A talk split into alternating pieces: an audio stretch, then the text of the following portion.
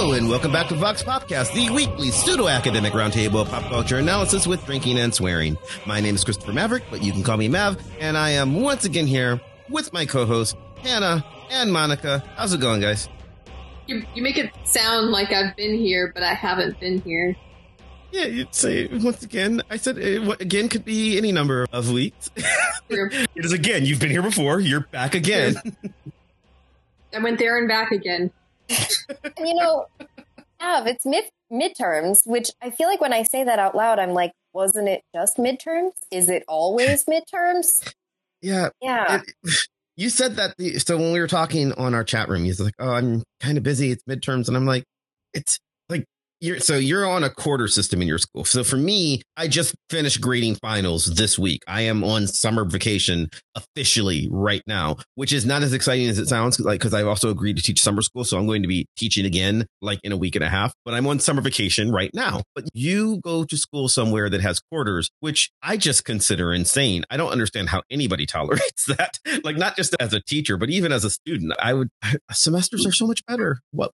I so barely you're in tolerate midterm. It. Yeah, so that's not what we're talking about. Uh, not exactly. We're talking about this is a Hannah idea. You, you, yeah, you, you disappear for a month and then you just come back with a hey episode idea. So what are we doing today? Well, can I not tell everyone what we're doing today? And since we're technically talking about things in the present moment, can I at the top of the hour make an announcement? Go for it. All right. It's not a fun one, but the episode will be fun. So you should stick around. So right now, Saturday, May sixth. North Carolina is experiencing a terrible thing. I'm not being, I'm not like joking. Like the North Carolina General Assembly has like passed a twelve week abortion ban. There's a lot of terrible mm-hmm. things in the bill. You should read it. You should look it up. Donate to the Carolina Abortion Fund if you can. If you're in North Carolina in particular, contact the Republicans who are part of the General Assembly to push back against this because Governor Cooper is going to veto it, and ask mm-hmm. those especially who like campaigned on not attacking like reproductive rights to keep their campaign promises. So hopefully like the veto will hold, but it's like up in the air because mm-hmm. of a lot of complicated North Carolina politics that we're not talking about today, but I don't want to get lost in the shuffle because this is something that's super important. So we'll link to the Carolina Abortion Fund in the show notes. But today, in a complete and total opposite of that, we're, we're doing a summer box office preview because the one thing I've kept up with over the past month is like, what movies can I go see to distract me from the world? And also in our group chat, I've been writing recaps when I've gotten bored about the box mm-hmm. office game. So here we are. So so we should do a recap of the box office game. Just so so for the listeners, where we are right now, the box office game, which traditionally, OK, the game I love playing because I'm the one who obsesses about it. And I know that I can be good at it. And I thought I'll win all the time, except for I don't win all the time. Sometimes Katya wins. In fact, Katya, who I'm not sure has ever seen a movie before in her life. Actually, she has. I know for a fact she has. But like, but she is just as good at the game as I am. And it doesn't make any sense. And then everybody else can be in any random order. But right now, as we speak, Monica, you are in last place in the box office game, followed by me in fourth place, followed by Wayne in third, followed by Katya in second. And then in first place, as we speak, and this might not be true. No, it should still be true by the time this episode airs, unless unless there is a killer Sunday for Guardians of the Galaxy. But by the time this episode drops, Hannah should still be in first place. So congratulations. You are very much, and you got a, you have a reasonable lead over everyone but Katya. And I'm gaining because I've got Guardians of the Galaxy. So, but do you remember what I said when we picked movies this year? You said you were picking movies that you wanted to see. Yeah. And also that I never play to win anymore. So this is, but we should also tell everyone we brought a man on the street to talk about oh. summer movie previews. Absolutely. Cause, I figured you'd everybody. Hey Josh, you sat so quietly and just like waiting for your moment. I'm impressed. Welcome this back, Josh. Moment, man on the street. We'll be back. It's been a while since you've been on. Yeah, so welcome back. So for the listeners who haven't heard, Josh is Hannah's partner, so you've been on many a time, but it's been quite a while. So friend of the show, long time friend yes. of the show. Well, come on, if we tell him we're talking about Princess Diaries. Oh, was that the last time you were on? There's a coronation, which is kind of like a real-life Princess Diaries that we're all less excited about. Let's don't insult Anne Hathaway, Julie Andrews, and Chris Pine by comparing them to... To the real-life Princess Princess Charles the Third? Uh, what, what, what, what? Yeah, I, I say this, and yet I we binged and sobbed over Queen Charlotte, a Bridgerton story last night. So, oh, I am three episodes in, uh, and I, despite the fact that Hannah texted me immediately, going, "You are going to hate this opening monologue," which yes, did make me want to go deaf and gouge my eyeballs out. I am supremely enjoying the rest of the series. Yeah. So, I haven't gotten to it yet. For context, it starts with a speech about fashion, and I preemptively texted my Monica, "Oh, you might love this," and I was like, "No, I'm now hearing this."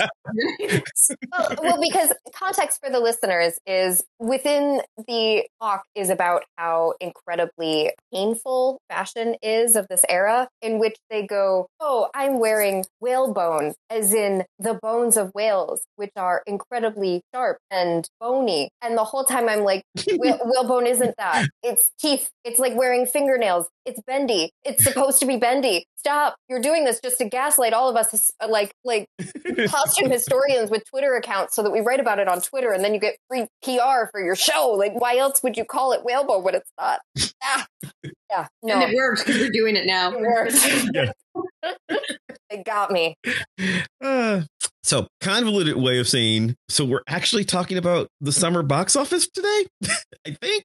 More or less. Movies. What, what movies? Is, I guess I guess mm-hmm. we can start with a recap of the box office for some context beyond who's leading, because like, you know. But it's the, it, But it's not just the, it's not the box. We are going to just talk about movies we're excited to see this summer. I've got I went and put together this morning just because I, you know, again, not playing against anybody. This isn't as real a game, but I have predicted what I think the American domestic box office will be for the top ten for the summer. I think I'm and I basically I put together a list of what I think the top ten are going to be purely because I want to see how close I get at the end of the summer. So, you know, you'll be able to play along at home. Hey, oh. You know, post a comment on vox podcast dot com about what your pick for the top ten movies of the summer are, and then see if you can beat me. That would be exciting. So that's so I've got that. But I think we're just gonna we're gonna talk about what we're excited to see, what we think's gonna do well, what we think's gonna be shitty, what we think is why are they making that movie? Is that kind of what we're doing today?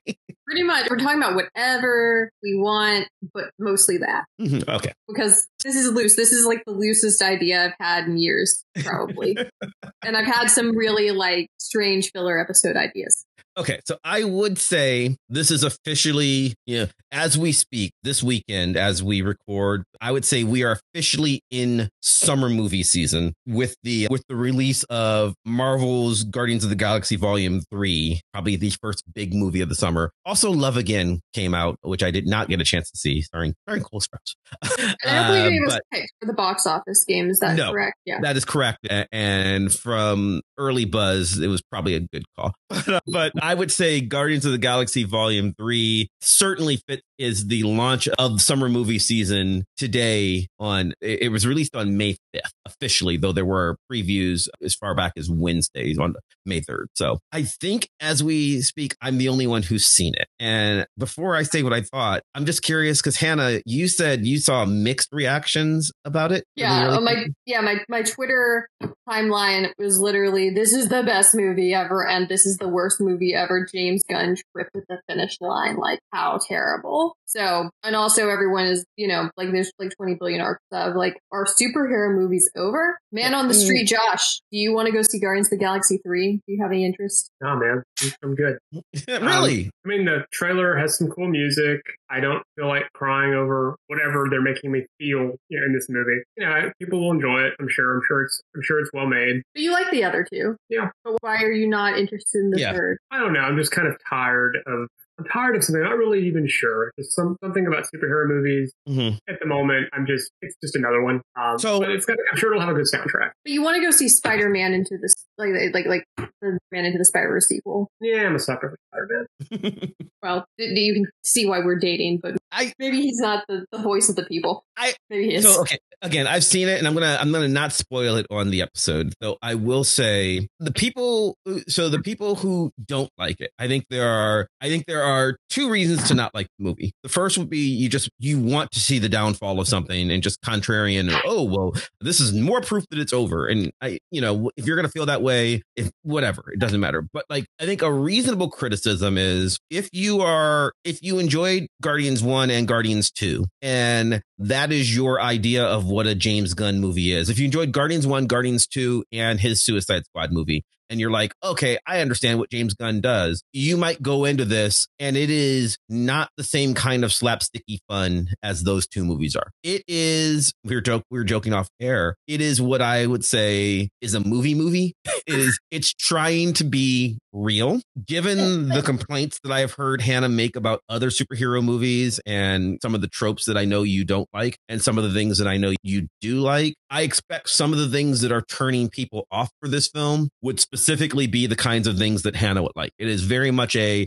movie about friendship and family, and you know, and I'm saying that knowing that we have to talk about Fast X in a little bit, but it is very much, it is very much a oh, do we? Yeah, yes, it's it's very much a movie that is not the formulaic, here's how James Gunn makes a Marvel movie story. He is showing that he can write for real. It is touching. It is, the commercials make it look like, okay, we're going to have a big epic battle, we're going to make some jokes, and then there's going to be death because, and you know, probably a sky beam. And it's not, that's not what the story is. This story is about um, it, everyone has enough chance to breathe. There are several main characters that, you know, not everybody like, but like, It's this is a story about the relationships, the very, very complicated relationships between all of the core Guardians and to a lesser extent, some of their hanger on people. Like you see stuff with Cosmo and Craig London and stuff, but it's very much about, you know, there are complex, complicated feelings that exist between Nebula, Star Lord, Gamora, Rocket, Groot, Drax, Mantis. They, you know, they've known each other for a while and they all have very complex feelings with each other. And sort of this explores why they all love each other or don't. That's what this movie's about. And it's, and it really is about their feelings. And it is the kind of thing that you go and like, oh, maybe I'll cry here. It is, it, it's very touching. And I can see how if you're looking for a sky beam fight and like a fart joke, it's not that. So, so like that. So like, I understand why. I mean, there's humor in it. I don't mean to say that it's not funny. There are parts where it's funny, but it is not that movie. It is a movie about like, you know, why did Peter love Gamora? Why does Peter love love Rocket? Why does Mora love Rocket? Or did, you know, she's dead, you know, but like those sort of things. Yeah, it really is exploring a, you know, why do these people care about each other? And they talk about it a lot. It's a movie about feelings. So it was weird. And I enjoyed it a lot. Stephanie, who I thought was going to be here today, she enjoyed it a lot. Well, we saw it yesterday. Well, backing it up. Wayne is seeing it right now. Yeah. Yeah. Yeah, that's why Wayne's not here. But backing it up to March, if you like found family movies, you know what mm-hmm. movie was actually really amazing and like didn't get a lot of like box office payoff for it? You're gonna say Shazam? What movie was no Hannah? Dungeons and Dragons, Honor Among oh, Thieves. It's so like it's real. Like I, I bullishly like have been like, this looks like a good movie. And at one point, Mav, I just remember you and Chet being like, I'm gonna win the box office game this year because this does not look good. But it actually mm-hmm. is like it didn't make a lot of money, but it does. It is mm-hmm. very good. Mm-hmm. Like they yeah, use practical effects. They make references to Bridgerton. I feel because you know they cast the Duke of Hastings as the actor Reggie John Page, and he's really mm-hmm. good. Chris Pine's mm-hmm. in it. Chris Pine likes Dickens. Fun fact. This man on the street enjoyed it very much. Yeah. Like it's still hanging on. Like like like like like the Dungeons and Dragons and like John Wick four and obviously Mario's the first film of the year to reach a billion worldwide are still like hanging mm-hmm. on, even though we're turning to the summer box office. And Air. No one none of us picked yeah. Air though. So like whatever. We don't have to talk about Air. But you know, if you're like looking for a movie to go see on cheap day before it goes out of theaters because, you know, soon it'll be overrun with all these summer movies, really go see Dungeons and Dragons. And it's not because I picked it for the box office game, it's because it's really good. Like I wish they would make a sequel, yeah, but they're not, not going to do well. It's not doing well enough to where it's going to warrant financially. And we might this might be a future episode where we talk about the concept of why box office matters. And it's not like people are sort of blaming the superhero thing. It's like, oh well, superhero movies are making less money. Well, they're all making less money. Superhero movies are making less money than they were, but they're still the most successful movies. Well, okay, Top Gun, barring Top Top Gun Maverick last year. Avatar, Super- don't forget about that terrible thing. Even though I would say Avatars are special because I don't think Cameron is playing on the same field as everybody else anymore. Like, I think he's just going to do what he's going to do. Like, it's weird. Like, whereas I think that Like I like he's not in. It's not about the genre or anything else. It's about the spectacle of James Cameron, and I don't think I don't think other people can just replicate it. But anyway, this is probably the whole other episode. What is the cinema experience, and can the box office exist anymore? Because all of them are making less money, and they're going to continue to make less money. And maybe we're just not going to be having, you know, two hundred million dollars pictures anymore. And maybe we should, you know, oh, talk about the box and to bring it back to Guardians of the Galaxy and Star Box Office, just because a movie is good, which, you know, Guardians of the Galaxy got like an eighty-one percent on Rotten Tomatoes. Mm-hmm. And like, it's a little lower than the other two films, but like it's way higher than, say, Ant-Man Quantumania. Right. And it's a better it's- movie. This is far better than Ant-Man was. Uh- so right now, Box Office Pro says that the studio like is expecting Guardians of the Galaxy to finish with around one hundred ten million, maybe a little bit more. Yeah, and then, you know, like that's not as high as some of like other superhero movies. And so, like, I mean, maybe word of mouth will carry it. People thought word of mouth because Dungeons and Dragons was a, both an audience and critical pleaser would carry it. Maybe it will, maybe it won't. I think one thing that could be interesting for us to talk about is like this summer is packed, and whether or not we right. all want to go see individual movies or not, you just look at the schedule. It seems like there's something for everyone. Mm-hmm. There, there's like. Like big movies coming out against each other. There's movies mm-hmm. that could surprise us, but like we might be kind of worried about because they're coming out against something that sounds like big. So like, like you know, one question I've like seen people discuss is like, will the box office rebound, or is it going to no. cannibalize itself? Because like Super Mario came out right after John Wick. Came out right after Dungeons and Dragons. Right. And Super Mario made so much money. And I think part of the reason why, and lots of people think this is not an original idea, Dungeons and Dragons kind of suffered is because it was competing against this huge movie that swallowed up the family audience. Uh, you mm-hmm. know, like the generational audience, because like everybody knows Mario at this point, like everybody right. does. It was the bigger I P. And like, I think mm-hmm. like people underestimated Mario. Like, um, well, they believed in the people believed in the video game curse as though that were a real thing, as though, oh, no, there is a literal curse. No, there's not a literal curse. It's just that there were a bunch of really bad movies. And then you make one that's not really bad. And it turns out it's got a shot. That's to be fair, I think that like this one isn't particularly great from what critics have said. But no. it's colorful and fun looking. Yeah, it's it doesn't have to be critical success. I mean, it's something that connected with people, and it's not just. I mean, people are comparing it to the first Super Mario Brothers movie, and the first Super Mario, Mario Brothers movie was garbage. That someone's like, hey, just go, just put some I P on screen, and if you do better than that, you can do better than that. It's what happened with you know with superhero with movies. But I also think that we need to recognize that flooding the box office isn't what's going to make it rebound. We're going to have all these movies that we're about to talk about. And there's just, you know, we are in a post-COVID world. We are in a world where people have eight K T Vs that are good enough to watch something. You know, I mean, you made fun of Avatar, but the reason Avatar matters is because Avatar is a movie that is made to be seen on the biggest screen that you can possibly find to watch it on. Right.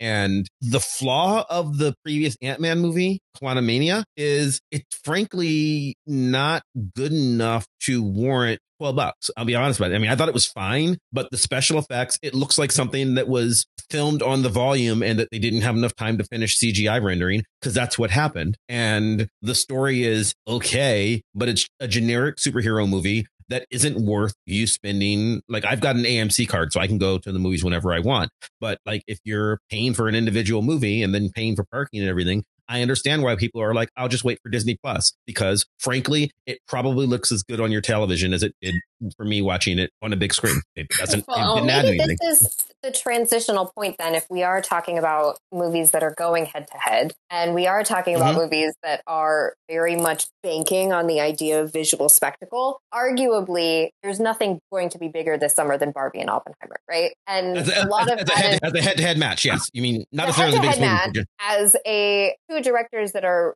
very much mm-hmm. relying on familiarity. I'm, Oppenheimer's not really an I P thing, but when someone says atomic bomb, like you, you know what that is. And like, also, Nolan is an I P in and of himself.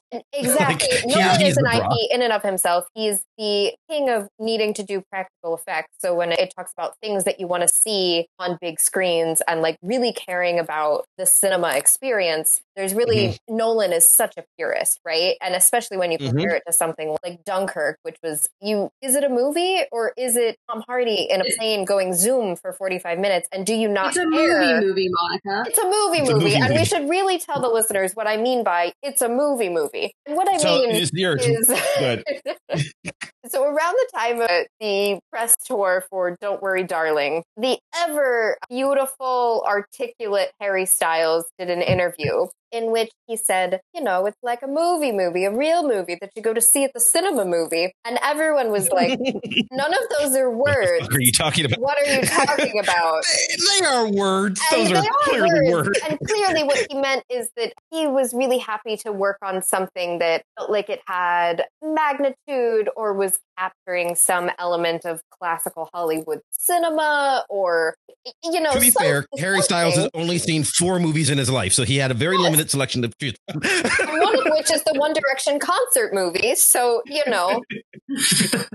I, we like to give him a pass, but when he says it's a movie movie, what we mean is, is that movie better than Don't Worry, Darling? Like, that is the litmus test of, will this be better than Don't Worry, Darling? And I do think that Oppenheimer will be, because of the Nolan-ness of it, but, but Nolan is absolutely banking on the fact that he was like, I'm going to make a nuclear bomb for real. And Barbie is absolutely banking on what feels like it reused the same sets from Don't Worry, Darling, but pinker. And so I want to talk about the head-to-head of it all, because I do so think July that you guys are right, the that there's something really interesting. And I am, I'm going to say, arguably, kind of the target audience for both of those movies. Like, I am way more excited about Barbie, but also, if Oppenheimer wasn't op- opening opposite of Barbie, I'd be really excited for Oppenheimer, too. Because I do enjoy Nolan and his Nolan-iness, and I do enjoy period movies full mm-hmm. of visual spectacle and ungodly amounts of money thrown at production design. So, like, yeah, you kind of have me for both of these movie movies.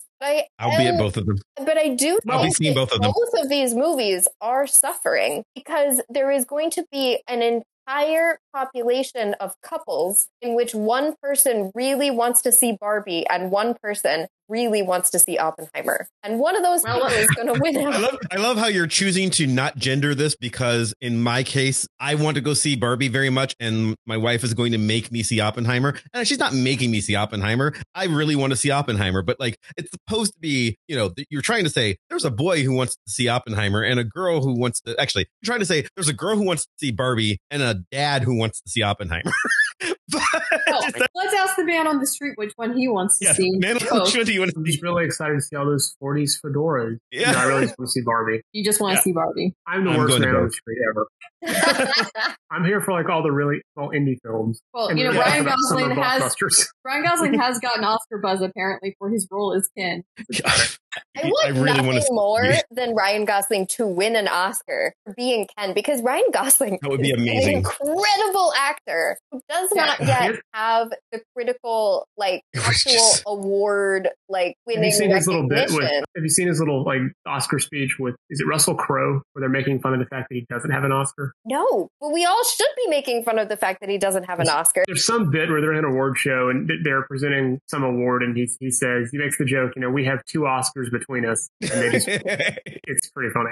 But I mean, I, I, I made a prediction when the first Barbie teaser came out, and my prediction was it would be up for several Oscars at least. It would make a killing at the box office, and it would be taught in feminist film courses. And for that third one, Mav and Monica, I am asking you not to let me down. Uh, yeah, I mean, I'll just do it. I mean, it's easy. I can make it's not out on D V D yet, but like I can make that happen next year easily.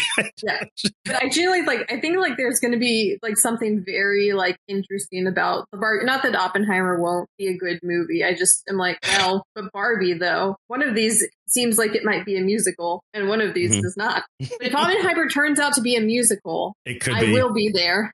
I'm going to see both of them, and I think Monica, you'll go see both of them, right? I, eventually, absolutely. And there is something because I do think it's going to suffer in terms of it's going to it may not. split the overall like gross box office, but the opening weekend box office, most yeah. people do not have the Mav and I endurance of a Barbie Oppenheimer double feature in them. And so yeah. they are going to split and they are going to go to one opening weekend over the other. Right. And so that's, I think, going to be the more interesting pull rather than when we see the amount that they both make, because right. I do. And I will say, I do think that Barbie is ultimately going to overtake the box office in terms of more money. Me too. I think it's going to open bigger, too. I think I think, I think going Oppenheimer's going to I think it should. I mean, I understand who I get who I Chris Nolan, if you're listening, and I know you are. I'm with you. I understand. I have so much reverence for Chris Nolan and like his belief that he was going to just beat COVID with Tenet. Like, bravo for your gumption, you know, but I don't think you can fight this train. I want Oppenheimer to succeed, and Oppenheimer and Barbie are both scheduled to release on July twenty-first. There is no nationwide release scheduled for July fourteenth. July twelfth earlier is Mission Impossible Dead Reckoning. And I don't think you want to be in front of that train either, but I do not think that like, like what I think you should do, just sneak in, just get, just sneak in and take, and take that window, or move to July twenty-eighth and just beat the fuck out of Haunted Mansion, because because I want Oppenheimer to succeed. I really do. And I like I don't think I don't think playing chicken with Barbie is the right call here. I like I think that you can do this, and I we'll see. I mean, I hope I'm wrong. I'm hope I hope they both make money, but I just don't want this movie to get lost in the shuffle. And I feel like it's going to be. Well, I think I, that, I, I mean, a lot of things might get lost in the shuffle, or mm-hmm. like might, or like they might pull a move where like they're never top of the box office, but they leg out. And mm-hmm. by leg out, I mean, they like make they play forever. a lot of money, yeah. like Puss in Boots: The Last Wish did, but like mm-hmm. they don't ever become like number one because something big like Avatar. The famous is one is the, one. the famous one is the P T Barnum movie, The Greatest Showman. Yeah, The Greatest Showman. Never, it was never. number one. It was like number three at the box office for like twenty straight weeks or something. It was just like like every other movie just came and went, and it's just like, oh, Greatest Showman still in the top. And then everyone was like, wait a minute, the Greatest Showman has somehow made a zillion dollars when no one's looking, because it just played forever, always being perpetually being like number three. So, but like, I mean, as to, like, I don't have a list anymore. We don't have a list anymore, and uh, you know, we're just gonna have to choose which movies we're gonna go see, like, because it's somewhere between fifteen and twenty something dollars for us to go see a movie as a couple. So really? Like, you that's know, cheap. That's cheaper than I thought. I thought like, yeah, yeah, well, that's if we go to matinees. Uh, if you go to matinees, okay, okay. So, so yes, yeah. the cheapest. You're saying okay. You're not saying on average. You're saying the best you can do is as as a couple, you can go for fifteen bucks. Not, you're not saying that's your, my matinee right. is like seventeen dollars. That is my cheapest. Right, you live in L A. That's, that's single. Yeah.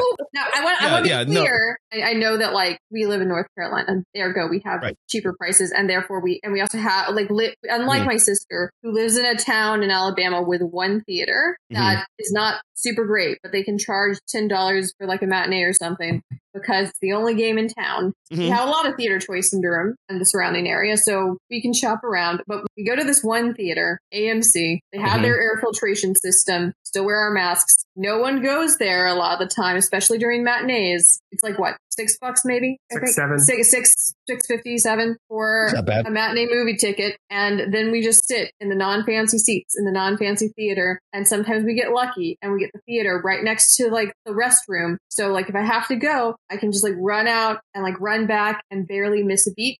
It's a good setup, I think. Yeah, sometimes you get like the biggest theater there. There's no one there. I just, yeah, I need to announce to the listeners that the last time I paid seven dollars for a movie ticket, I was probably sixteen. Like yeah. that is you. Yeah, nobody, no nobody's making you live in L A.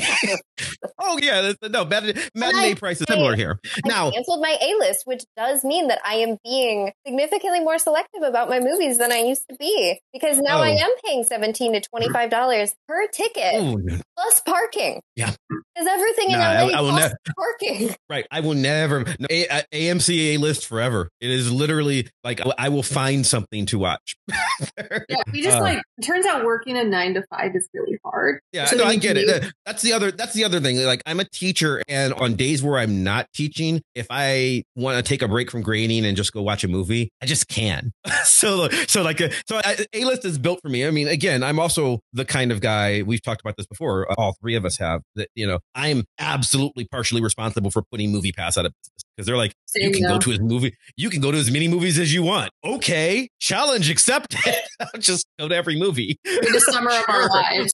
But, but my thought is, you know, things like Book Club, the Next Chapter, I actually like kind of think it's an important movie to have. Like, I wasn't on that episode about, mm-hmm. you know, old people um, stuff up, yeah. Yes.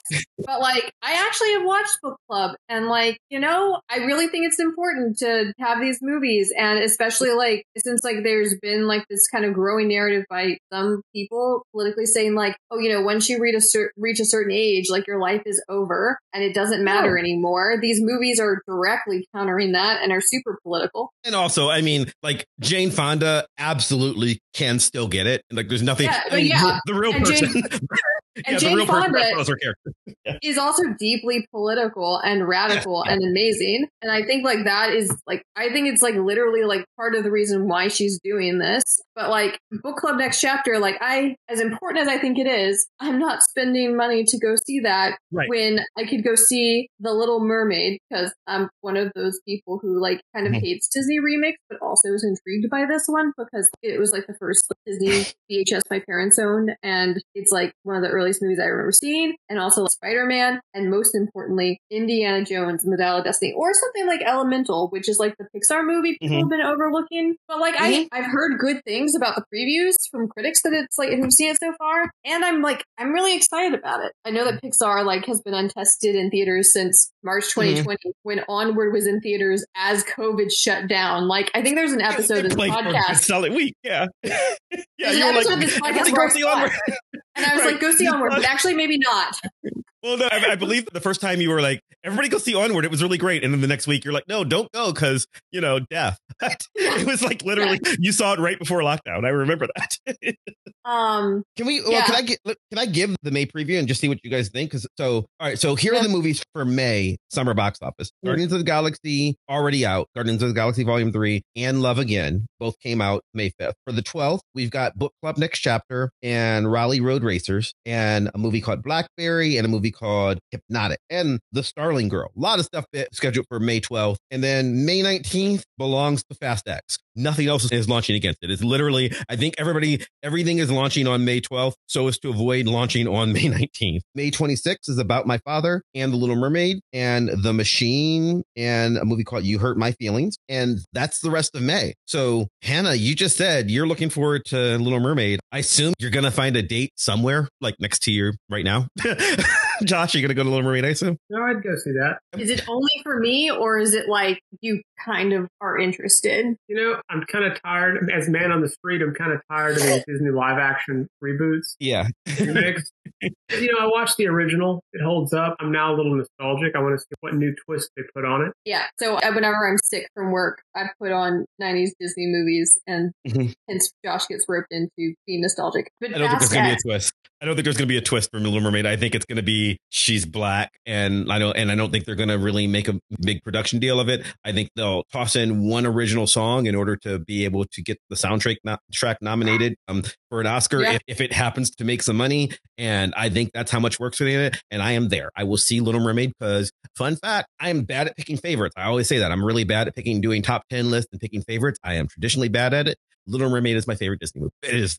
It has been forever. And so I will go see it, if only to have my childhood robbed of me. But no, I don't think it is. I think it looks, I mean, she looks great, I guess. And, you know, she can sing. They, they released Part of Your World on YouTube, and it's really good. Like, yeah, she has a yeah, great she, yeah, she can sing. Yeah. And it's one of those weird things where the, I don't know what the success is, right? Because I don't think they can make a better movie than what's already my favorite Disney movie. And any changes they make can only make it worse to me. Like, you're striving to just be the thing that I already love. Like, that's the best you can do. So I don't know what a winning condition is, but I also really want to see it. So I mean, there's a little more character development for some of the.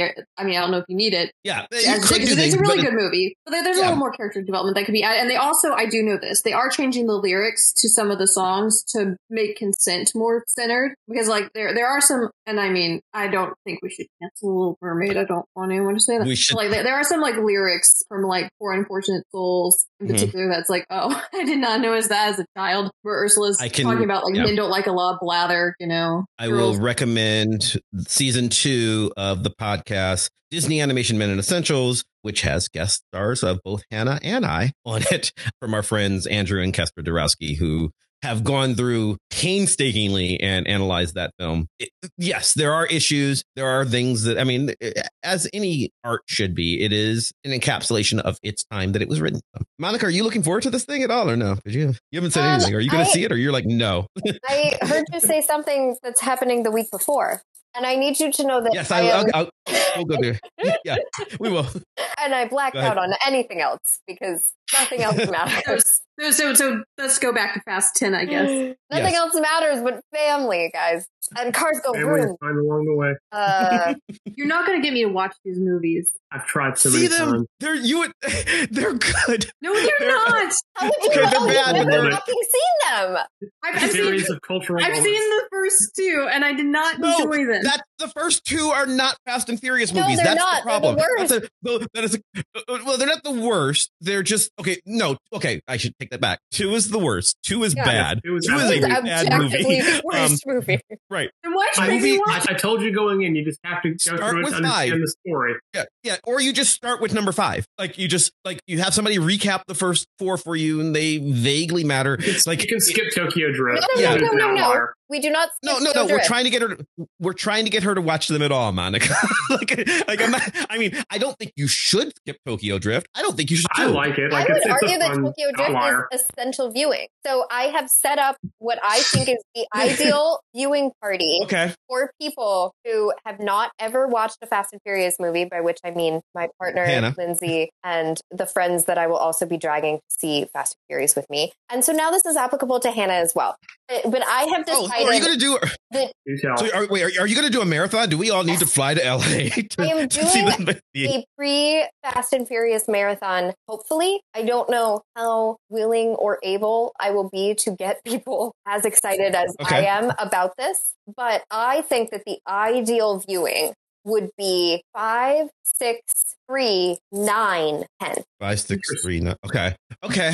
Five, six, three, because three, three chronologically fits there. Yeah. Okay. Nine, ten. Yeah. Okay. That's fair. I do think I, you need nine to know what's going on in ten, but I don't think that you can fully appreciate nine unless you have seen five and six. And then I do think that Tokyo Drift is my favorite. And I think for you to really fully appreciate five, six, nine, you need the chronology of Han of three. And then I think for you to fully appreciate ten and the fact that I'm getting Gal Gadot back and the relationship between Gal Gadot and yes. Han, I need five, six, three, nine. So, that, so yes. okay. This is why and that's five, where I'll six, agree. Three, nine, ten are the ideal I, and minimum amount. I, and if you I understand everything you're one, saying, and Hannah did not. Do I? You need to yeah, cut I, one. Yeah, you I, can yes. cut three, but you point, need point five, six, yes. nine in order to go see ten. I mean, having none of us having seen ten, I expect you are correct in that I expect five, six, nine are the ones that you need in order to understand the plot such that it will be of art. And like, it's I agree with you there. You I think can't the, just pop in and be like, okay, it doesn't matter that these things don't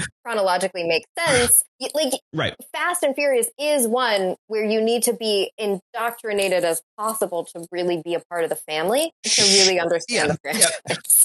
I mean, I, I see that. I think that my criticism of the order isn't that Monica's wrong. It's that if we're trying to say Hannah's, if we're trying to get an audience who is, I don't know, what do you call it in court, Josh? What the witnesses are hostile? Is that right? A hostile witness, yeah, yeah, sure. yeah, yeah. If, you, if you've got a hostile witness, if you've got a, I, I do yeah, trial if, work, yeah. That's, and I know yeah, if you're, if, yeah, if you've got a hostile witness, she doesn't want to see it at all. I don't think you can start with three because then you're going to go three, ten, and you're going to be like, where'd all those people go? It's just that one guy who died, you know, like, like I understand. So that's my thought with it. But I think that you can get, I agree with you that understanding the story of Han requires three, but I think that if you're just trying to get somebody to just invest in the world, I think that's the one that you skip. And oh God, I mean, it hurts to skip seven, but I understand why you said that. So yeah, five, six, nine, ten, that makes where sense.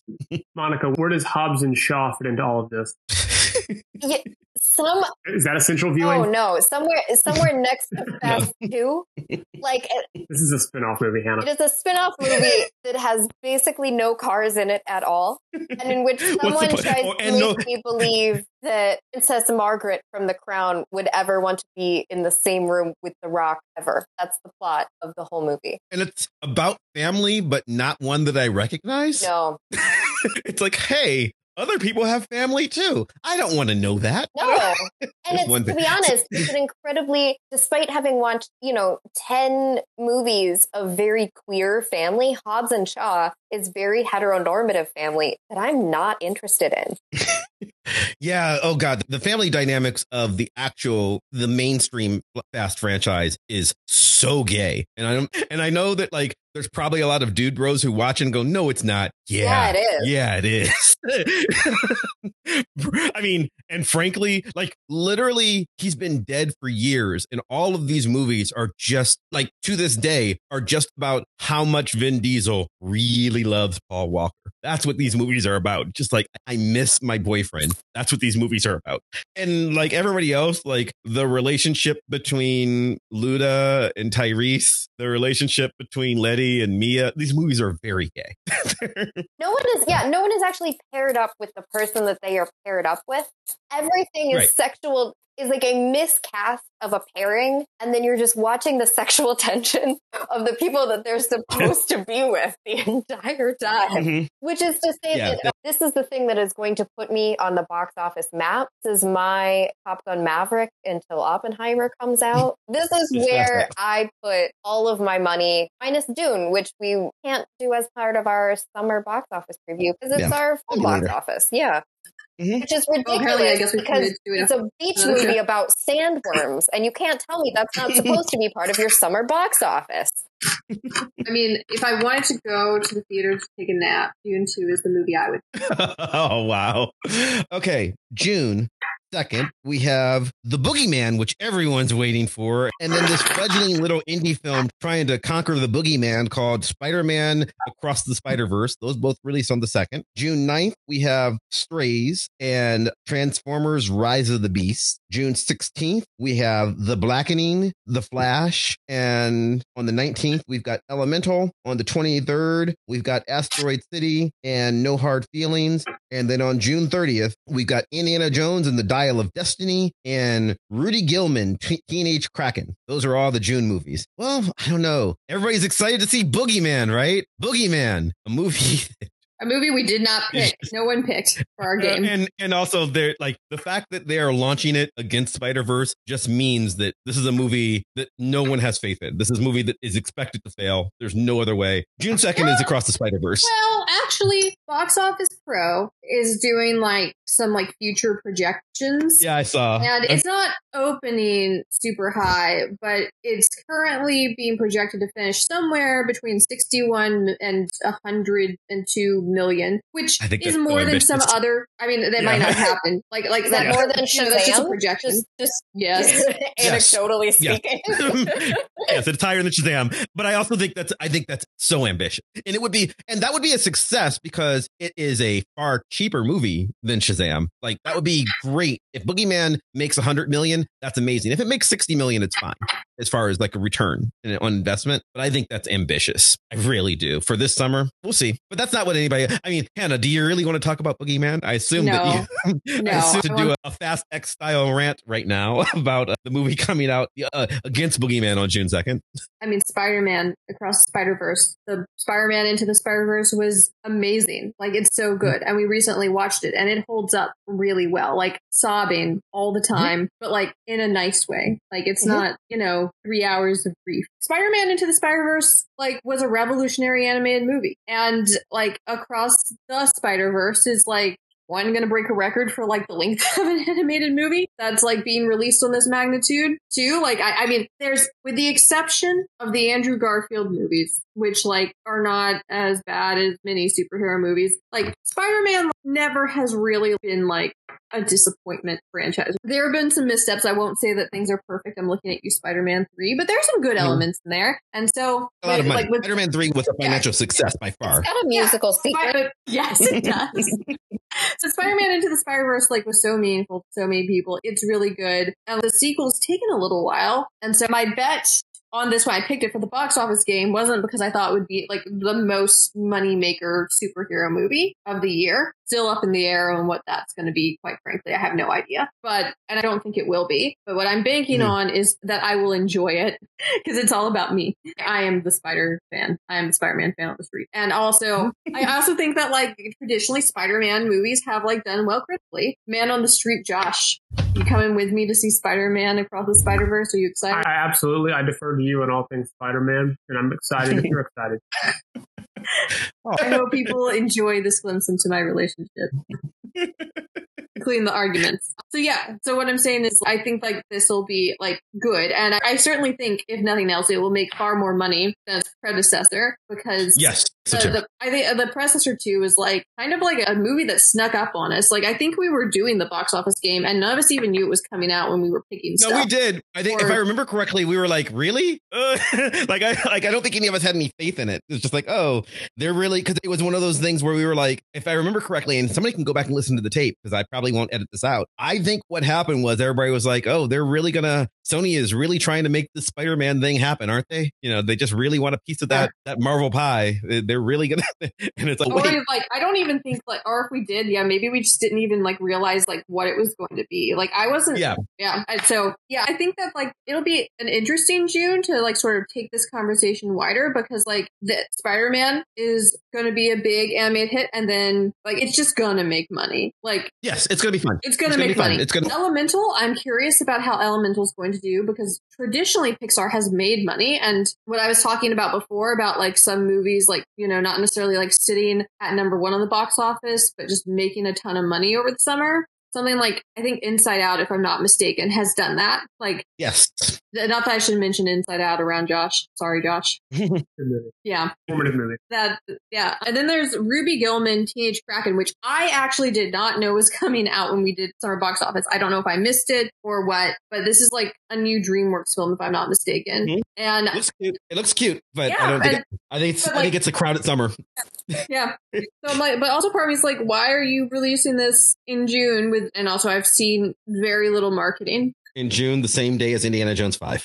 Yes, because like, you know, Indiana Jones is like Mario, and sort of in the sense that it's intergenerational. Like mm-hmm. all the Mar- all the Indiana Jones movies have made like a billion dollars. But I would argue so, like, intergenerational when we talk about something like Indiana Jones versus Mario. Like we are definitely getting to a point where like we got to say it. Harrison Ford is old, and Indiana Jones mm-hmm. are mm-hmm. those mm-hmm. old movies that my parents made me see. Because that's what they were yeah. when I watched them. And so now when we talk yeah. about contemporary audiences, I think that we, Indiana Jones is now much closer to an old people still fuck movie than an intergenerational, we can connect over our love of Mario movie. And I think that it's to do with the timelessness. No, I mean, like, King of the Crystal Skull animation that you can make Mario look yeah. new. But nobody really wants us to de-age Harrison Ford, Irishman. No, Scorsese we want him style. In his. And I, he is I, I think we do up there, and I think that there is something to be said for that genre of like Please. action movies that are like not only do old people still fuck, but like old people still shoot each other, and they can be action stars. And like yeah. Stallone is going to keep punching people till he is- dies, and otherwise he lives on ice. But like, there is something about, I don't know that Indiana Jones has the pull that it used to. And I think uh, that the think box that- office for Indiana Jones is going to be a lot less than they are banked on. Hannah, what do you have to say in rebuttal? Well, I think the Kingdom of the Crystal Skull was an old people still do yes. it movie. It's true, because Shia LaBeouf is literally supposed to be his kid because he's still mm-hmm. got it. Oh, yeah, I think Indiana Jones is going to be fine. I think it's going to be it's going to be a real weird June. It really is. So I mean, are you excited about Indiana Jones?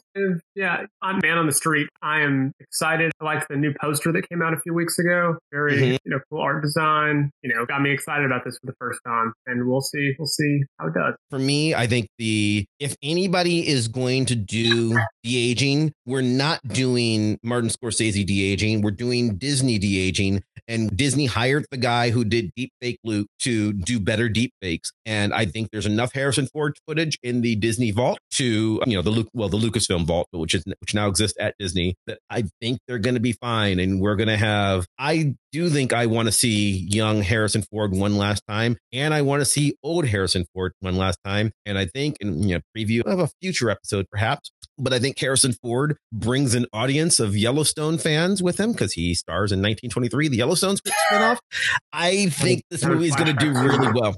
Yeah, Matt, I think this movie is going to do great. nineteen twenty-three, the Yellowstone series, is an old people still fuck series. So I think that we are still I know, targeting I, the book club audience that is here for Daddy Professor I think, and I think, Harrison Ford. I think it's going to, I mean, there was a massive standing ovation at Star Wars Celebration, which they announced all the Indiana Jones stuff for, because even though it's not a Star Wars movie, they know where their bread is buttered. I think it's going to be fine.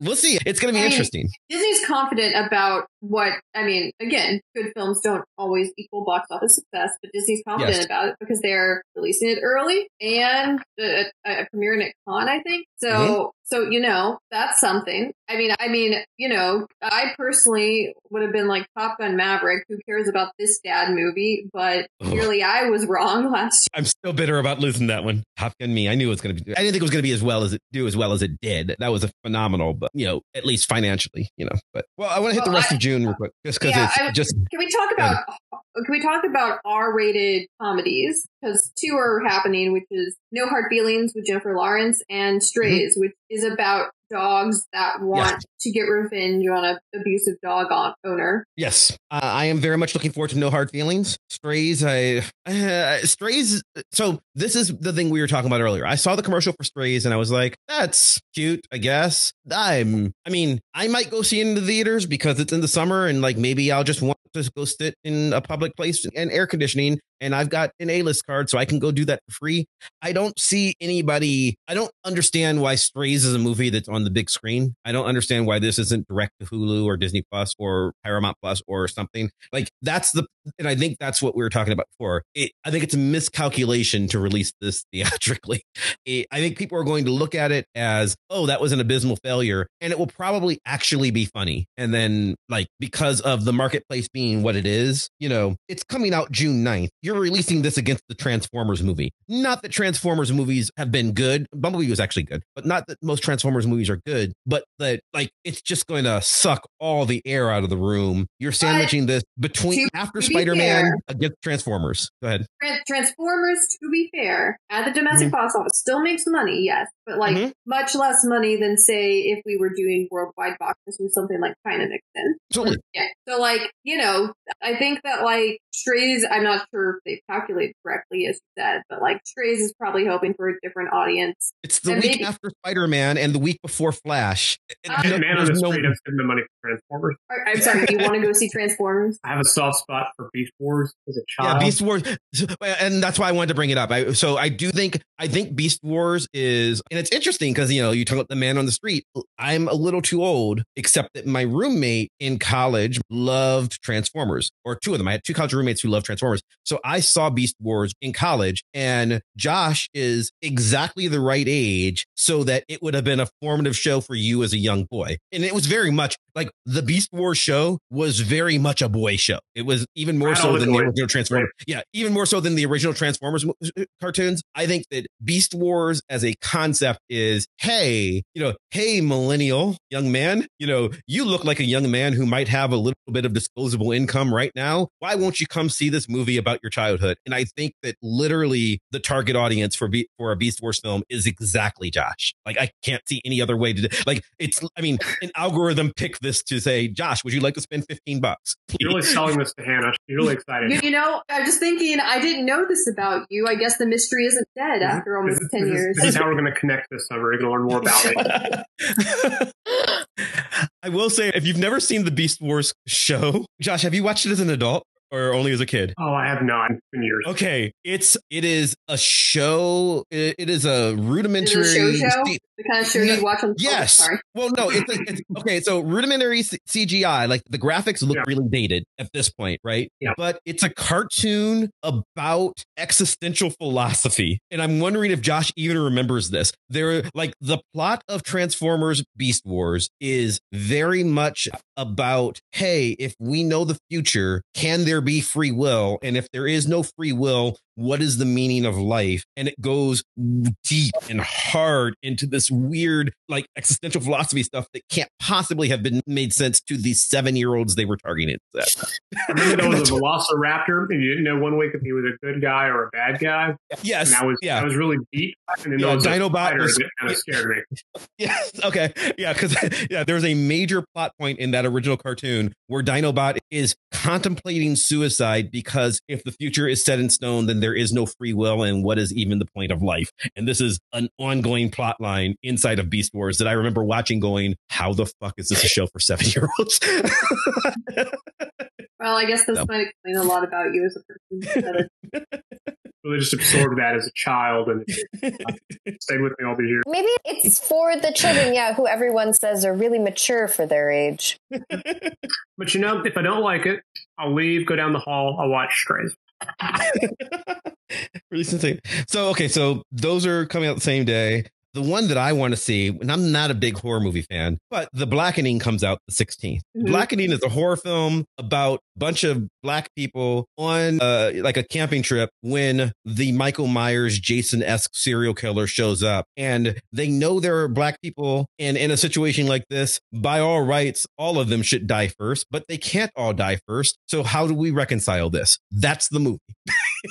We're all African-Americans. We should all be dying first, but that can't happen. So let's figure this out. And I, I am interested in the postmodernity of it. And I really want to see the critical commentary that happens when you make this film. So I don't think this is going to do well, but I'm going to be seeing that probably alone because it's going to be lost in the shuffle because it's coming out June sixteenth, opposite The Flash, which I think is going to make a bajillion dollars. Ezra Miller be I, damned. I don't know. I really don't know about that one. I like, I mean, I think it will make some money. I can't decide. I mean, I don't think Ezra Miller will be the reason it doesn't make money, but like, I can't decide how, like, like there's no like serious tracking on it yet, as far as I can tell. So I can't figure out who actually cares about this beyond the people who really want Ezra Miller held accountable and therefore will not see the film, or the people who hate superhero films now and therefore don't want to see the film, or the people who are very excited about Michael Keaton and The Flash. And yeah, so I just, I can't, I don't, and someone on Reddit wrote something like, this movie will either make seventy million dollars or seven hundred million dollars. And I was like, yeah, it, yeah it that's how I feel. feel a bit like, because there's just been so much behind the scenes and pushing a bit of a Black Widow situation, right? Like a movie that people were really excited about when it was first announced. And then the and then Ezra, and Miller, then Ezra happened. Miller happened. Yeah. Then, I, in the like, yeah. people were so excited about Black Widow. I remember I was at San Diego Comic-Con that year when it was first announced. And I remember everyone getting like the really fancy swag bags. And like, that was the thing that you like waited in line at Hall H all day to learn about and see the trailer. And then COVID happened. And then it gets dumped on streaming. Right. And despite, honestly, in my opinion, being like one of my favorite Marvel movies, it just didn't do well financially speaking, because it was yeah. basically released two years later than it should have been, right? And I think that there's something yeah, it was like late. in our like very post like postmodern culture that like we're already on to the next thing. And the fact that Warner Brothers has already said like, oh, you know, all of these D C movies that we were trying to build up, like they don't matter anymore. We've thrown them all in the garbage. We're starting all over again. Something about like The Flash like does feel like an afterthought of like now it's outdated mm-hmm. and people know that it's outdated, or the way that Morbius yep. was re-edited so many times that then it just was mm-hmm. like an like incomprehensible movie because it was outdated, right? Like, and I'm not saying that Morbius was good, but maybe it could have been better had it been released on time and not edited to shit so that it was an entirely different out of date movie. Maybe we'll never know. I mean, so I do think that there is something about The Flash where like this movie is old news, and I don't think that is going to bode well. Mm-hmm. I think that Snyder Bros will remain Snyder Bros until they die. That's why they are Snyder Bros. That That is literally mm-hmm. the personality trait. Mm-hmm. And so like he is going to make mm-hmm. absolutely a predictable amount of money. And then I think everything it. that you've said is correct. And I still think this movie is going to make seven hundred million dollars. But, yeah. I mean, like, I mean, the shit, like, so Shazam is not the Flash, like, ever right. as a character, but Shazam was supposed to make more, like, it couldn't even get to sixteen million dollars at the domestic box office. Like, yeah. it was projected to make way more. Like, people really liked the first movie. Like, people were shocked how much they liked the first movie. Mm-hmm. Man on the Street, I was I shocked. I think that's another one where yeah. we waited too long between the first one and the second one, because yeah. that first one came out the kids in are grown.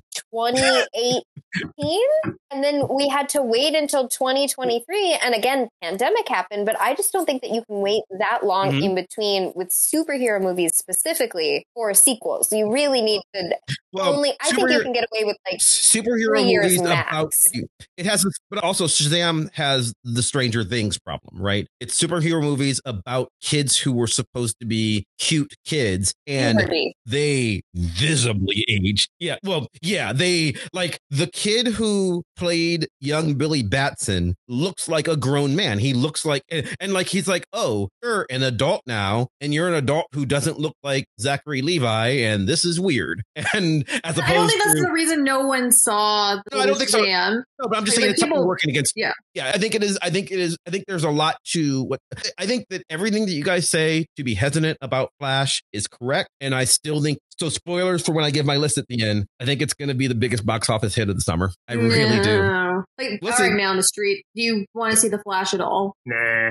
All right. So, so I mean, too it, little, too late. Yeah. Oh, yeah, I agree. I mean, I'll see it because I see everything. But like, I, but I agree that it's going to be problematic. It, it is part of it's the Snyder Bros. Part of it's the love of of Keaton. Part of it is I think people just want to see what they do, and also. I mean, the buzz of the people who got to see it early has been pretty good. And granted, that's that's a that's that is a audience of so it premiered at the Theater Owners Association. NATO is what it's called, National Association of Theater Owners, which is not the NATO that everybody knows that, but it premiered at NATO and buzz was pretty good. I think this is an all your eggs in one basket thing. I mean, this is the movie that David Zaslav is mortgaging the company on, like which basically. I, and when we talk which about timeline of things, crazy. Right? Like that's the other thing that's really crazy yeah. for me is when we think about Ezra Miller introduced as the Flash in the original Justice League and Batman mm-hmm. v Superman. Like no, we're yes. we're talking mm-hmm. like basically a decade,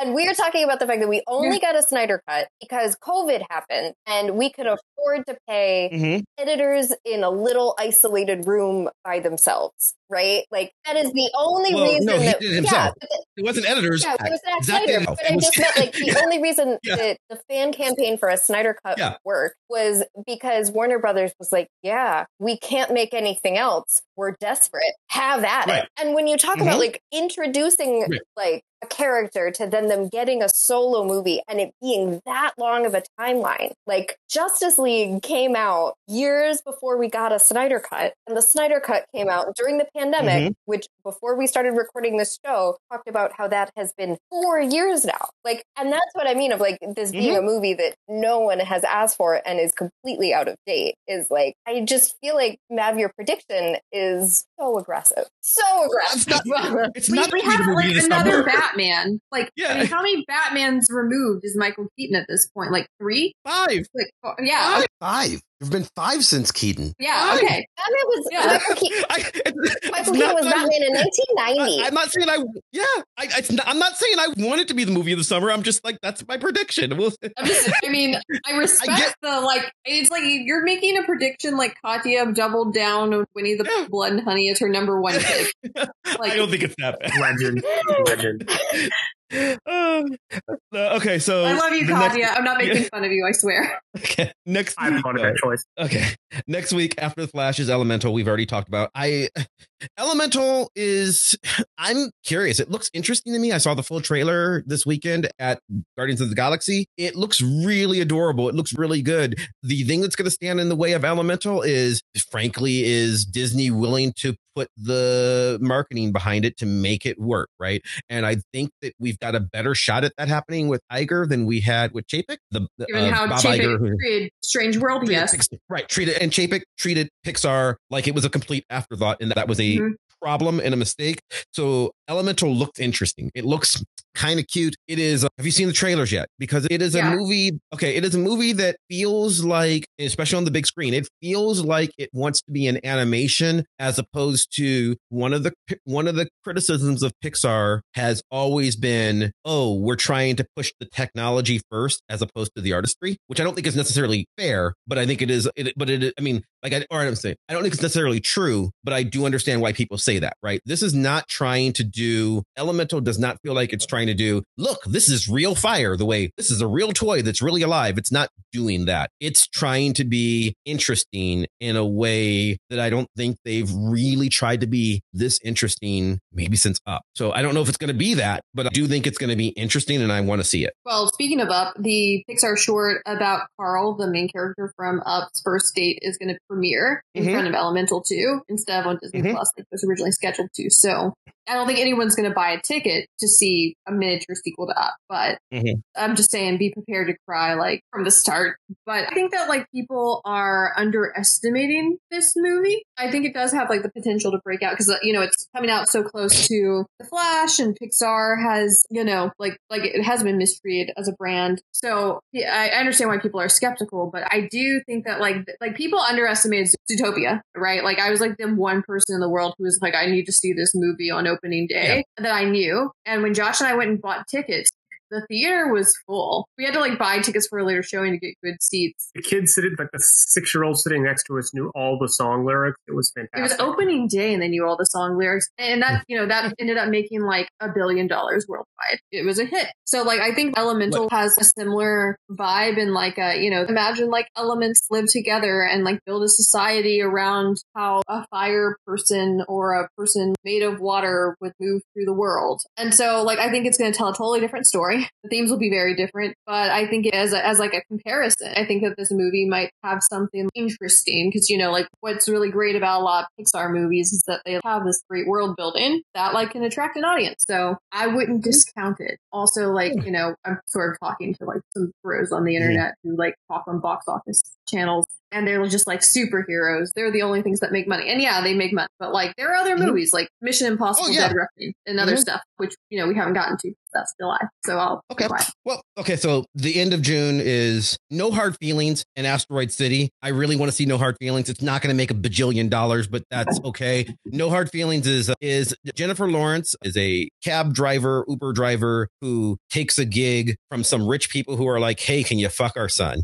And because, because he's kind of an idiot and we just want to make a man out of him. And she's like, I could use the money. And then it's a raunchy comedy based on that. And it looks adorable. And it's by the makers of Good Boys, which is a movie that I adored. And I mean, this is not little kids again, but like, I like them. So I want to see this movie. Audience of just, I think, I think Jennifer Lawrence is really funny as well. Comedic timing wise. She's very good. Yeah, it was fun. I really um, love that movie. We liked Good Boys. It was a surprise to us. I just, I don't know about this movie's premise.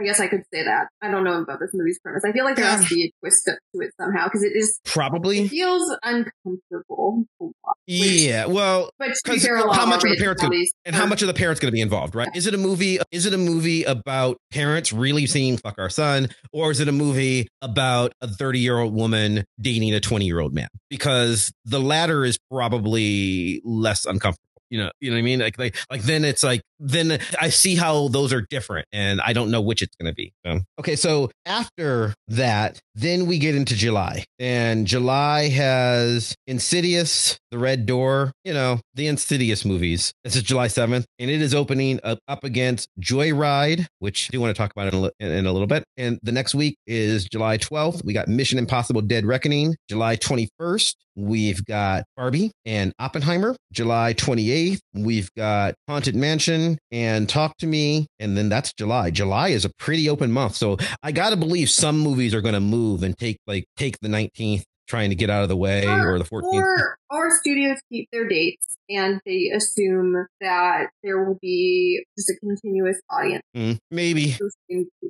Well, so I don't think, and this is unfair because none of us are super horror fans, but is anybody looking forward to Insidious, The Red Door? I don't know. No. That series. Yeah, okay. I, I think, as much um, as I'm not has anybody to cry seen the, the trailer movies, to- I'm really not trying to cry out of fear at the movies. So we'll be skipping yeah, that. Okay. Okay. Okay. Have you seen the trailer to Joyride? Yes, and I think it's the movie that one of us should have picked and we just didn't. Right. Joyride is a new movie starring, uh, there's people in it, but the person that you might recognize is Stephanie Soo, who played the daughter in Everything Everywhere All at Once. Looks amazing. I am I am so looking forward to this film. And you know, no one has it in the box office game because we didn't know what it was, but it, it is the story of two Chinese girls, one of whom is adopted by white parents and the other is with her birth parents. And then I guess they're going to go. It's not clear to me if it's a worldwide vacation or just China or what, but they're going to Asia for fun and also to find the birth parents of the one who's adopted. And along the way, they just run into the kinds of hijinks that one expects out of a road trip movie, where they lose their passports, they they get mixed up in a drug run, they have to do capers, and it just looked ridiculous. I'm a big fan of the movie Euro Trip, if you've ever seen Euro Trip, and yeah. I want to see this movie because it's that. And I, I, say, I, you I, said Euro Trip, and Josh perked up and was like, "Yes, Euro Trip, yes." That Jim, yeah, it, it, yeah, that's what I that's what I want to see. So like this movie looks amazing to me. Yeah, I I think if I have to budget with what I'm picking, I think Joyride is like the R-rated comedy of the summer that I would.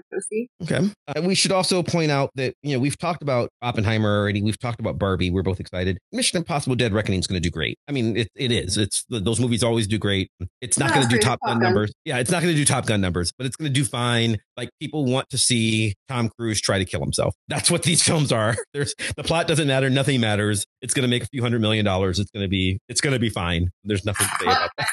I am curious about how Haunted Mansion will do because I just picked it based on the I P in mm-hmm. the game. But if you watch the trailers, it looks like it could be good. And mm-hmm. it also looks like it could be like a horror film for people who really like, who don't like, I'm not, I'm going to call them real horror films. You know what? Like, like, you know, scary ones that are kind of mean spirited, I guess. Mm-hmm. Not a fam, I'm going to call it not a fam, like, you know, not family horror films, you know, like, like you don't want to sit down and watch Rosemary's Baby with like your parents and like your children.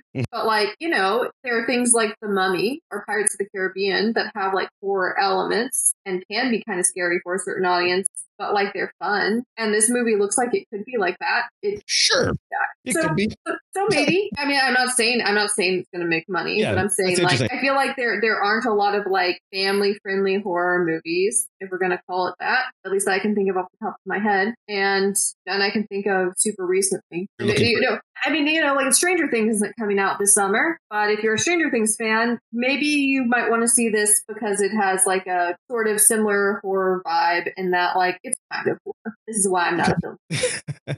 All right. So that gets us through July. And then we're right into August. We got The Meg two, The Trench, Teenage Mutant Ninja Turtles, Mutant Mayhem, Gran Turismo, Last Voyage of the Demeter, Back on the Strip, Blue Beetle, and White Bird. And that gets us through the end of August. Is Gran Turismo just that movie with five? What's his name? Yeah, it's a it's it, the premise of the Gran Turismo movie is a thing that I've joked about with Steph for years. What if you play enough Gran Turismo that you could be a real auto racer? And I'm like, and every time, like w- whenever Steph doesn't like my driving, I always go, I'll be fine. I play Turismo. And she, and she hates that. And, but that's the premise of this movie. I play Turismo. I can race Laguna Seca, one of the deadliest auto races in the world. Sure. So it's, and I'm, fast I want to see this film. Not, but in August. And so therefore worse. It's, uh, I don't know. No, I mean, I, I, I think it's, I mean, that's the point. It's, yeah, I think it's like, it's, that's, I'm interested, but I do wonder that, right? Like, I, I don't know who the audience is beyond. I'm hoping it's, I'm hoping it's a spiritual sequel to Clint Eastwood's Gran Turismo. Yeah. Right. I, was I was like, who's the Republican yeah. who like, who's racist? And right. so, yeah. Uh-huh. That's, yeah, I don't, thanks, Josh. I don't thanks, know. Man yeah. on this like, I don't know who this movie is for. I don't know who this movie is for other than me because of the stupid joke that I make, right? But like someone gave them money to produce this film, so that's interesting. Let's talk about The Meg too, The Trench. That's it's up against nothing. It's up against nothing, and that's what and that's its redeeming value. It is the only thing opening. Well, no, it's not. It's opening on August fourth against Teenage Mutant Ninja Turtles Mutant Mayhem, which frankly looks like crap. It is an animated version of them where they've redesigned the turtles again. I do not like the new designs, the animation quality. I mean, and it, I've not seen much of it. From what I've seen, don't care for the animation quality. It looks like what you would do if you were trying to relaunch it as a new Saturday morning cartoon franchise, which would be fine, except for two things. First off, they're not doing that. They're trying to put this in theaters. And second, we don't really have Saturday morning cartoons anymore. That's not how the market works anymore. So I don't know who this is for. I mean, I know it's, I know what they want it to be for, but it just, this does not look like a film that's gonna, that's going to work well. So I think The Meg two is just going to open up to, it's going to win the box office that week because I don't think it has any competition. I, I was a fan of the Meg one. It was a dumb, fun movie. Yeah, I agree that I'm not sure who the Ninja Turtles is for. I feel like they're borrowing a little bit from the Spider-Man, the Spider-Man yeah. animated style. Uh, that was probably an influence, but I'm not super excited about it. Did you watch the Turtles as a kid? I did. Yeah, one of the one of the shows. I can't remember. There may have been a couple of series. Mm-hmm. That was a fun weekend show. I don't know how I feel about another movie, but you know, I mean, giant shark coming around. To be honest, like thing. I would be mm-hmm. really into, and we have we've talked quite a bit about nostalgia culture in the past few episodes, especially like our most recent episode, and when we talk about redoing things that we have fond memories of from their childhood, Teenage Mutant Ninja Turtles is one of those for me. Like I loved the sure. eighties movies.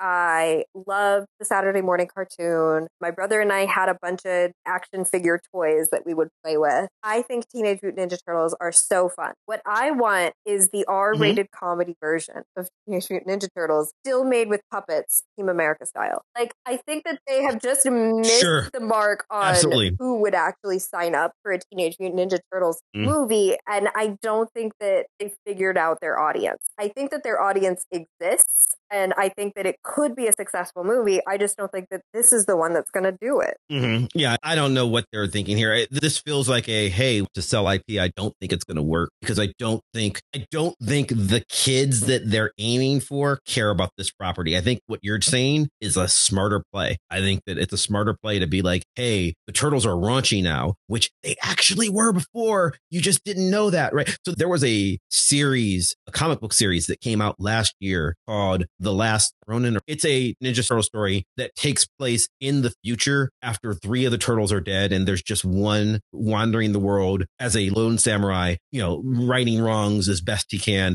and you don't know which one it is. Through, over, throughout the course of the series, you find out it's Michelangelo, but you don't know which one it is at the beginning. He's got all four weapons, or he's got what's left of them. Like he's got Leonardo's swords, but one of them's broken, and he's got this, he's got like Asai and a nunchuck, and it's, and it is critically acclaimed, and it is very adult, and it is very dark, and I think that's the audience because everyone who grew up with those cartoons is thirty or forty now, and like, and I think that's, I think that's the play more so than, hey, we're gonna get seven year olds again. The seven year olds have moved on. I don't um, even seven year olds. But I want to talk about The Last Voyage of the Demeter yeah.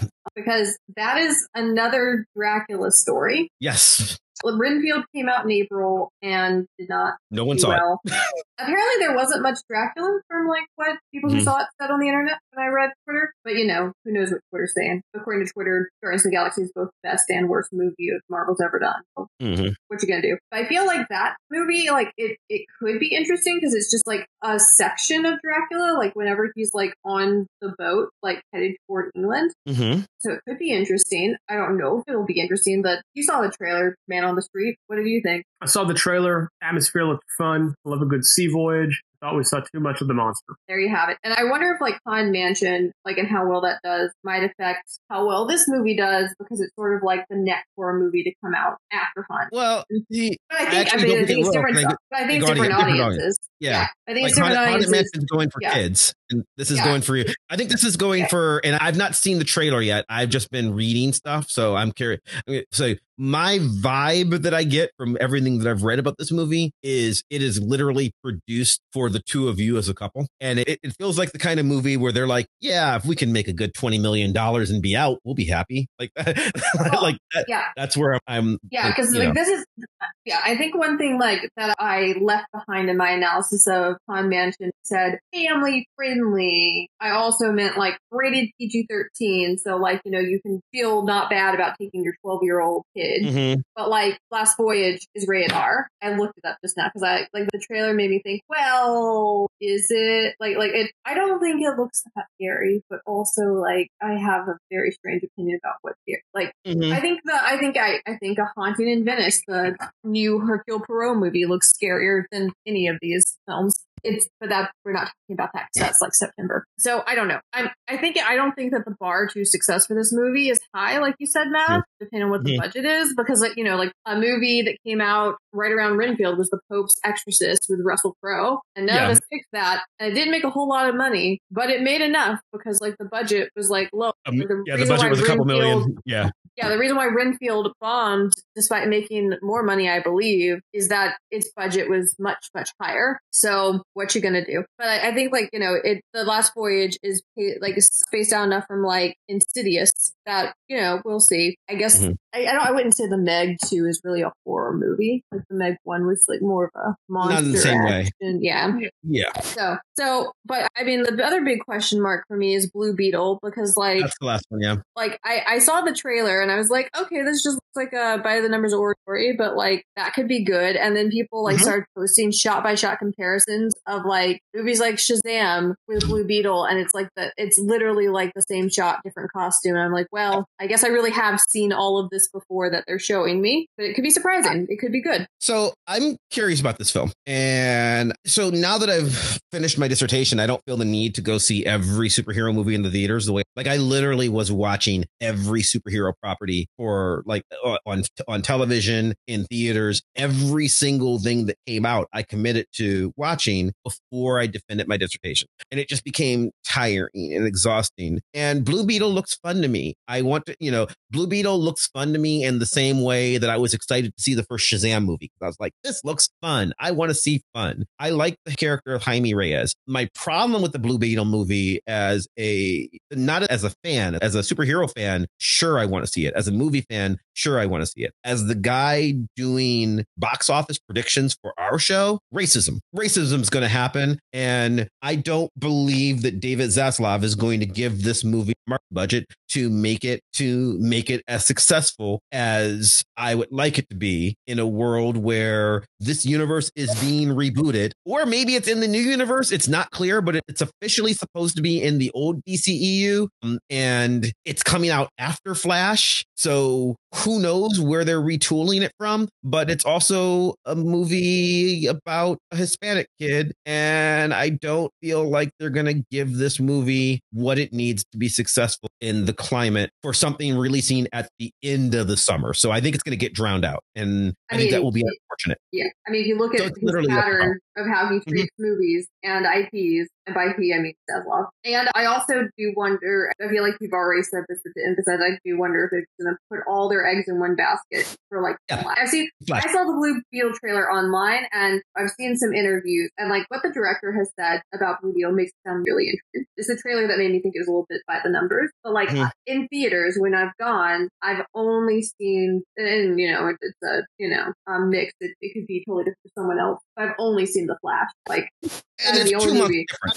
Yeah, I mean, yeah. Flash comes out in June, Blue Beetle's in August, so it's two months later. I get that. But the Flash also uh, got a Super Bowl promo, and like it's mm-hmm. gotten so much hype and press. I think so. he's bank- I think he's banking on every. I think I think that Flash is going to get all the money in the world in order to the marketing campaign. has only begun. And I think it's going to be massive. I think it's going to be all over the place. And that's why, that's why I think it's going to do well. And I don't think they're going to trust Blue Beetle. If Blue Beetle does well, it's in spite of, you know, marketing. It's yeah, going to be like, it would need a girls yeah. trip situation. One of my favorite movies of the year that it came out. So the only person I from the studio who I've seen hype up Blue Beetle who's not in it specifically involved is James Gunn on Twitter, yeah. mm-hmm. which is a help, but like he's not yeah. he, a production company by himself. Um, so before we resolve nothing, you guys want to hear what my, my picks are? Yeah, and then we can boo you or cheer yeah. you depending on what we think. Okay. So, yeah, so you can boo me if you want, but these are not necessarily my picks for uh, what I'm most interested in, because I've talked about that a bunch, but it's what I believe is going to happen. And just because I want to be able to compare this against other movie critics, people who are more famous than me. But like, I always love when people make their box office picks. So this is me thinking about it and where I think they're going to be. So you can compare whether I got all ten of them right and whether they're in the right spots. I think the biggest summer movie, you know, being May fifth through August twenty-fifth, I think the biggest release by the end of this year will be The Flash. That's what I think is going to happen. I don't necessarily want that to be true, but I think that's what's going to happen. I think that's going to be the box office hit of the summer. I'm going to follow that, believe it or not, by Guardians of the Galaxy Volume three. This is assuming just the U S domestic box office, not assuming worldwide. Because if I go worldwide, it's going to change something that you're going to hear about in a second. My third place, I think Guardians of the Galaxy Volume three is going to edge out Spider-Man Across the Spider-Verse, which is what I think is going to hit three. So I'm going superheroes for the top three movies. And then I'm cutting away. And I think number four is going to be Fast X, because I'm only counting U S domestic box office. If we were going to go worldwide, I think Fast X is actually going to do better.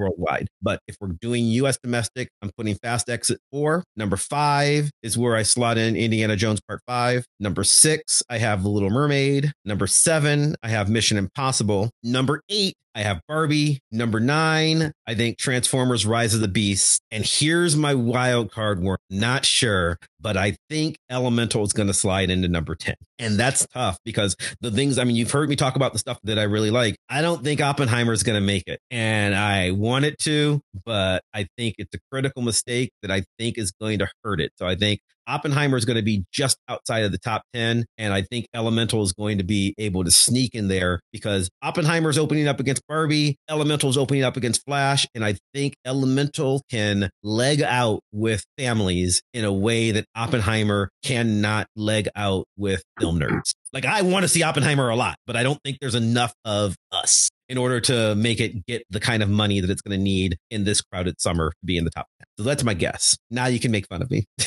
I think you're overvaluing superheroes. Yeah, possibly. Barbie possibly. Number eight. Wait, I don't think I, that's my, yeah. that is the one that I think that I take I the most issue with. Oh, higher. It's going to be higher or sure. lower? I think, okay. I think, I, I think Barbie's going to open huge. But I don't think I think I, my problem with Barbie is I think Barbie's going to open bigger than Guardians did this week. Guardians is going to probably hit about one ten. I think I think Barbie can open up to like one fifty, maybe even two hundred. But I think Barbie is in the middle of the summer. And I think that everyone who's going to see Barbie will see it in the first three weeks. And then you'll have a massive fall off. I don't think that it's going to like I will see it, you know, and I think it's going to do really well. I do not think Barbie will be a failure by any way, shape or form. I just don't think Barbie is going to have people watching it eight weeks in the way I think Elemental is going to. Now, that won't be enough for Elemental to pass Barbie, but I think I don't think Barbie has the staying power of Little Mermaid, of Mission Impossible, which again, I'm not interested in it at all, but I know how those movies do. So,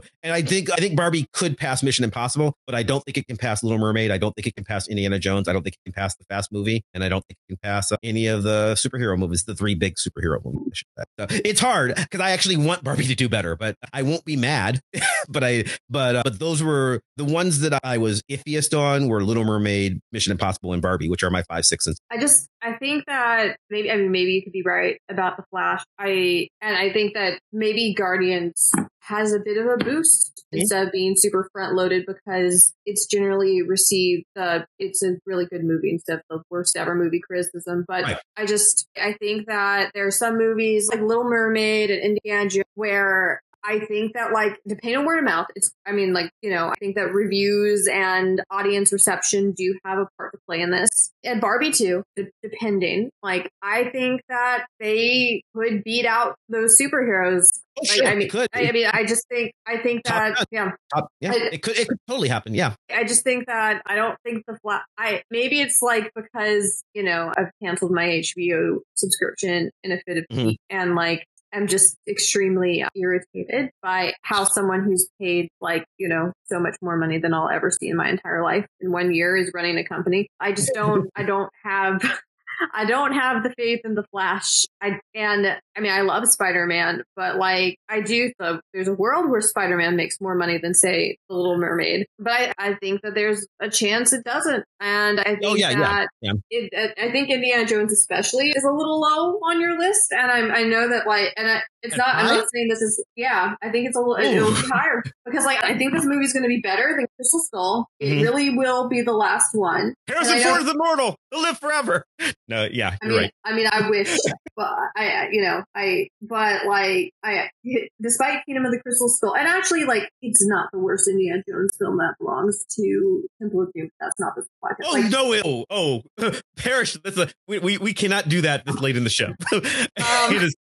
But, like, you know, it made, like, like it, despite, like, Kingdom of the Crystal Skull not, ma- like, being everyone's favorite, to say the least, it made over three hundred million dollars at the domestic box office, and with this one being the final, and mm-hmm. with I think it probably being very good, like, I am confident this movie will be good. I might eat my words in a couple months, but I, I think that this movie, like, has the potential to make more than, like, Guardians of the Galaxy. So it, of the of my lower picks, Indiana Jones is the one that I would be least surprised to see sneak into the top three. It is, of my picks four through ten, it is the one where I'm like, eh, it could catch fire, but I also feel like it could also have people like Monica who say, that's a movie for my dad.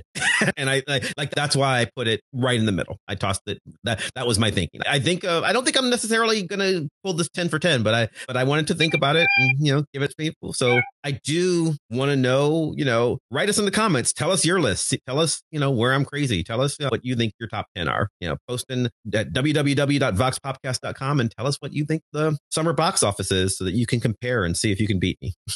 All right, man on the street, do you have any ideas about what'll be the number one movie this summer? I'm just looking forward to having a good time. Movies with my Aww. Aww.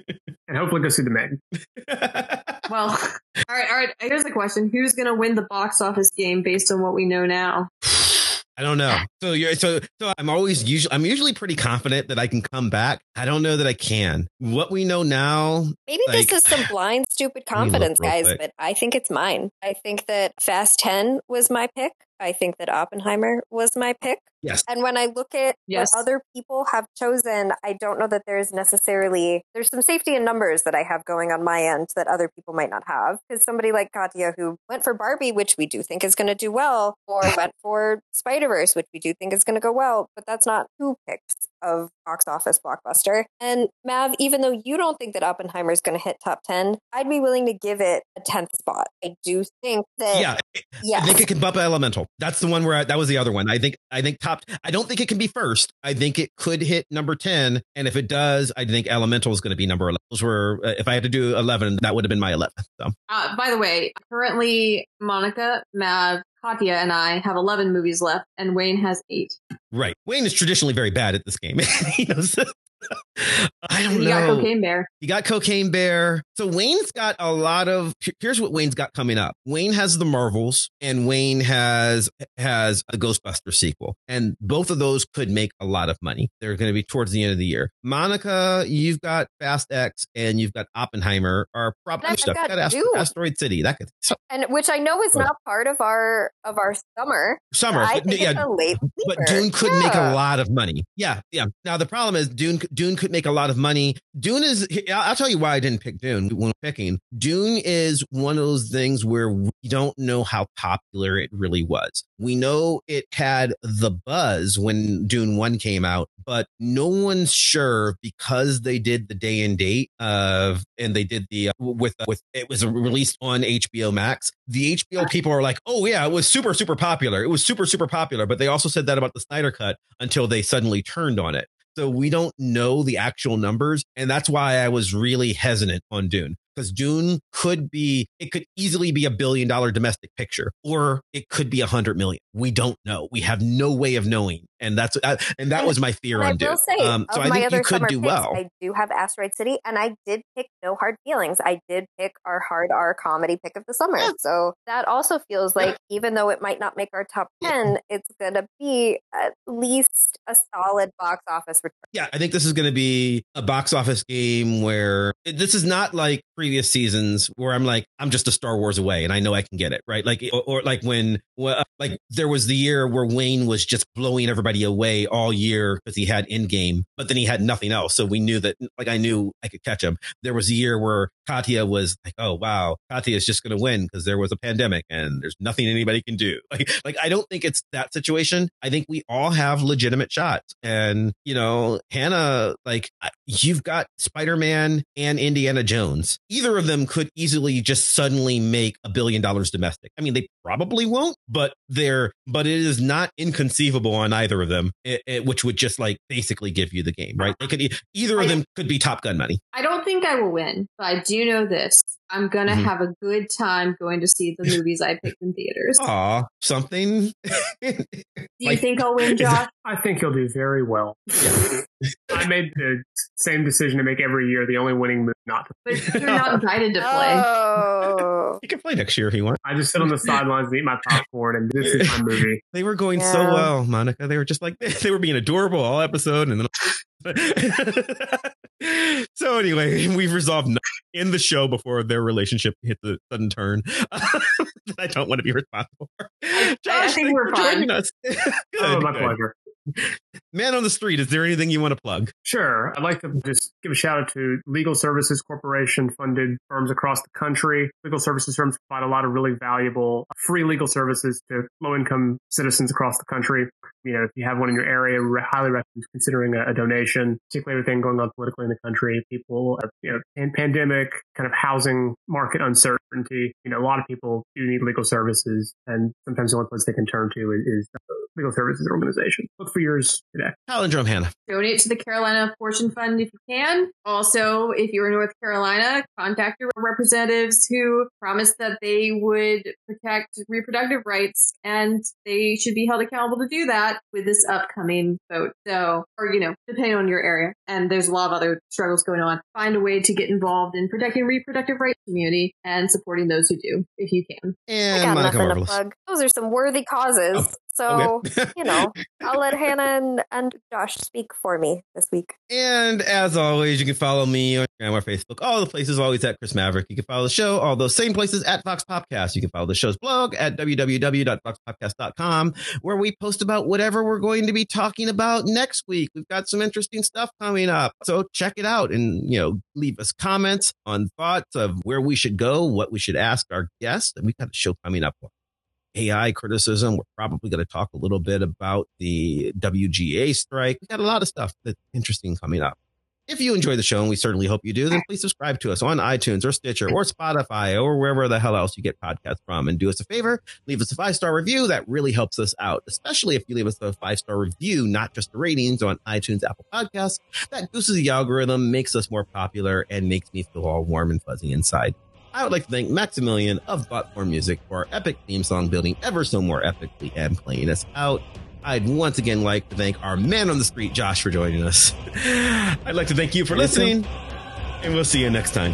Bye. Bye. Bye.